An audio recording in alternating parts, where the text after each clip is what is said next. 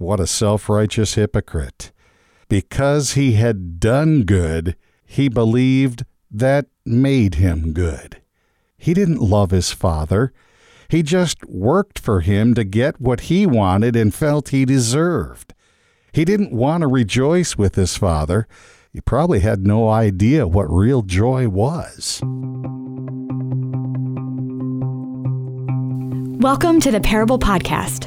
Thanks for joining Family Life's on-air host, Randy Snavely, as he digs into the story lessons taught by the world's greatest teacher, Jesus.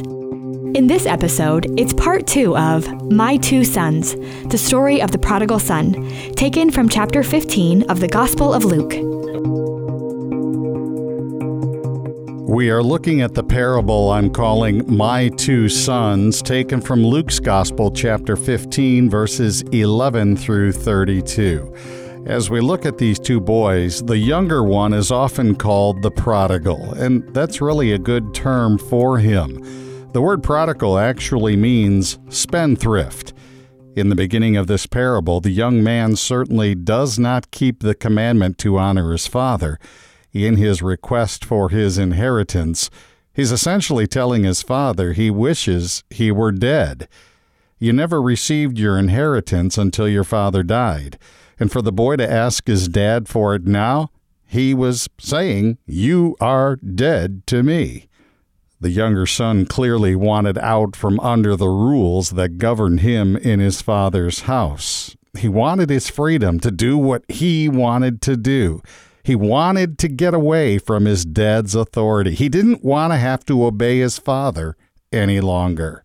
One time I got so mad at my parents that I decided to run away from home. I was angry about having to do something, so I took off. I went and crawled under an evergreen tree at the end of our street and watched the back door of our house, expecting my mother to come looking for me. Well, she didn't, and it was in the wintertime. There was snow on the ground. After an hour, I got cold and begrudgingly walked back home.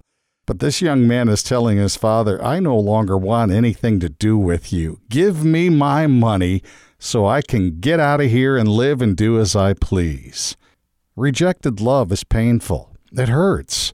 And the more you love the person, the more painful the rejection. It can also make you angry. And it's a wonder to me that his dad didn't slap him across his face for being so disrespectful. But he didn't. Surprisingly, the father gave what his son asked for. Verse twelve tells us he divided up the property. According to Jewish law, in a two-son family, the firstborn was to receive double of what the secondborn would receive. So one-third of the estate went to the younger son. Now, as I mentioned earlier, the father was a very wealthy man. It was a sizable estate, so the son got some pretty big bucks. Verse thirteen tells us it did not take long for the son to take off. When he said, "I want out of here," he meant it. He just couldn't wait to get away from his father. The words, "got together all he had," literally means he cashed everything in. He found someone to buy his part of the estate and took the cash. So one-third of his father's estate now belonged to somebody else. Jewish law allowed the father to run it until he died, but then it would go to another family's estate. What a terrible son. I mean, who could blame the father if he never wanted to see that boy again? But we know he did. There was a day when that young man hit rock bottom, and it caused him to take inventory of himself and the position he was in. He realized how foolish and disrespectful and hurtful he had been, and in verse seventeen, we are told he wised up. He came to his senses. There is genuine repentance on the son's part. Verse eighteen shares an admission of guilt. "I have sinned against God and you, Dad." The son didn't try to blame anyone else. He didn't make any excuses. He says, "I am the one at fault in all of this. What I did was wrong, and I want to make it right." That is genuine repentance. In verse nineteen, he says, I'm not worthy to have the place I held before, but let me work to make it up to you. That is so like us, isn't it? We want to work to get back into God's good graces. But our wonderful Father says, nope, that is not how I operate. All you have to do is humbly come to me, confess the wrong you've done, and I will freely forgive you. I have been waiting and wanting for this moment because forgiveness and grace and mercy are who I am.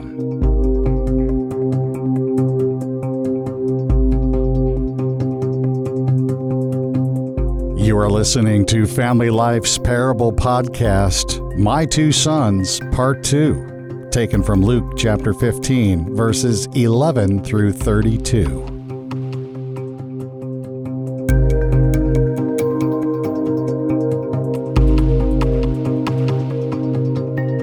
Now the older son was clearly a hard-working son, but really that's the only good thing I can say about him. Verse twenty-five tells us he was out in the field. Sadly, that statement describes what his relationships were like between his father and brother. Where was the older brother when the younger one made his foolish decisions? There's no record of him trying to stop his brother from going off the deep end. He was out in the field. He didn't care. And then when his brother comes back and his father celebrates his son's return, the older boy gets angry. There is no love for his brother. There's no welcome home. Now here's another clue that the father's estate was a big one. The older son must have been way out in the field because a really big celebration is going on with dancing and music playing, and he didn't hear it. It wasn't until he came closer to the house that he noticed something was happening that he didn't know anything about. Why didn't he know about it? Why hadn't the father sent a servant out to tell the older brother that his sibling had returned? Well, I think it's because the father knew his older son didn't care. All he really cared about was himself. As the older son arrived at the house, he didn't seek out his father to see what was happening. Instead, he pulls aside a servant and he asks him. And when told his brother had come home and his dad had killed a fattened calf to celebrate the occasion, the older son doesn't go in and rejoice with them. Now knowing that his little brother, who wasted a good chunk of the estate on booze and prostitutes, is back, and changing his ways makes the big brother angry. Now knowing the hurt and the pain his father agonized over because of his brother's leaving has been replaced with real joy makes Big Brother angry. Knowing that the fatted calf butchered for this celebration came from what ultimately would be his part of the estate makes Big Brother angry. He is livid. Well, his dad hears about his son's refusal to come in and join the celebration, so he goes out and begs him to come in. And here's what the older son replies, verse twenty-nine. All these years I have been a slave for you. Never once did I ever disobey your orders. What a self-righteous hypocrite. Because he had done good, he believed that made him good. He didn't love his father. He just worked for him to get what he wanted and felt he deserved. He didn't want to rejoice with his father. He probably had no idea what real joy was. I woke up yesterday morning, and the first thing I did was reach for my Bible. I had to look up a verse because I wasn't even sure if the verse was there. I don't know if you've ever had a dream that seemed so vivid and so real that after you woke up, you had to take a few moments to collect your thoughts and remember what was real and what wasn't. I don't think I've ever said this before, but I think I had a dream that came straight from the Lord. Before I went to bed the other night, I was thinking about this parable and how I really wanted to go back over it. I fell asleep and dreamt I was at a camp training for some type of Christian service. There were several adults there, and we were divided into teams of about fifteen people each. We had a week-long competition, and at the end of the week, the top two teams were about to face off to see who the winners would be. Before the final event took place, however, the camp leader had both teams sit down on the grass, and he asked this question, relating this competition with the Christian life.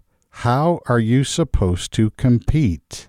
One person said we needed to have endurance. I said we need to strive to win like Paul talked about when he said, pressing toward the goal. Well, in the dream, my daughter Olivia was five years old at the time, and she was sitting there with me, and the leader turned and looked at her and said, Olivia, what do you think? All of the adults started chuckling, and our leader said, no, I'm serious. Olivia, how should these guys compete?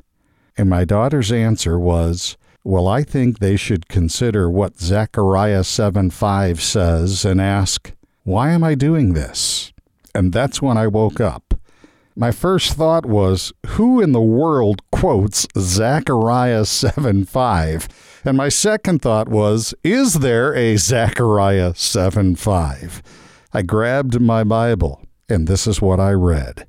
Ask all the people of the land and the priest, when you fasted and mourned in the fifth and seven months for the past seventy years, was it really for me that you fasted? You see, God knew their hearts. He knew they had a Pharisaic mentality. If we fast, it makes us look good. It makes us look righteous and holy. You see, they were doing it for their own self-advancement. They were putting on a show. The older son stuck around and worked for the wrong reasons. It wasn't for his father. He was working for what he could get. He was selfish. Because he was the one who stayed, he felt like he deserved the reward. That calf should have been for me. Now, if you think this through far enough, the elder son was saying to his father, I'm not the one who needs to ask for forgiveness. I didn't do anything wrong. I've never done anything wrong. Instead, you should ask me for forgiveness because you never gave me a goat to celebrate with. Now remember who it was that Jesus is telling this story to. Verses one and two in this chapter say he was speaking to two specific groups. The tax collectors and sinners were the first group mentioned, and the Pharisees and teachers of the law were the second group. When we look in the mirror of this parable, and it reveals the hidden truth. Whose reflection do you see?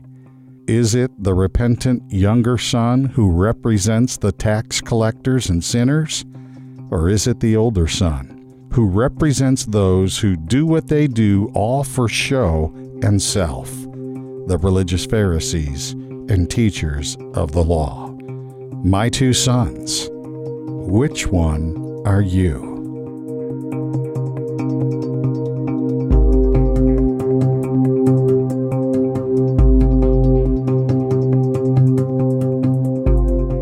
This has been the Parable Podcast with Randy Snavely. Click the subscribe button so you'll know when new episodes are released. And be sure to check out Family Life's other original podcasts, including If That Makes Sense, Business by the Book, and Rise Up with Steve, Therese, and Tim. Family Life is a listener-supported ministry. Your partnership makes podcasts like this possible. Find out more at family life dot org.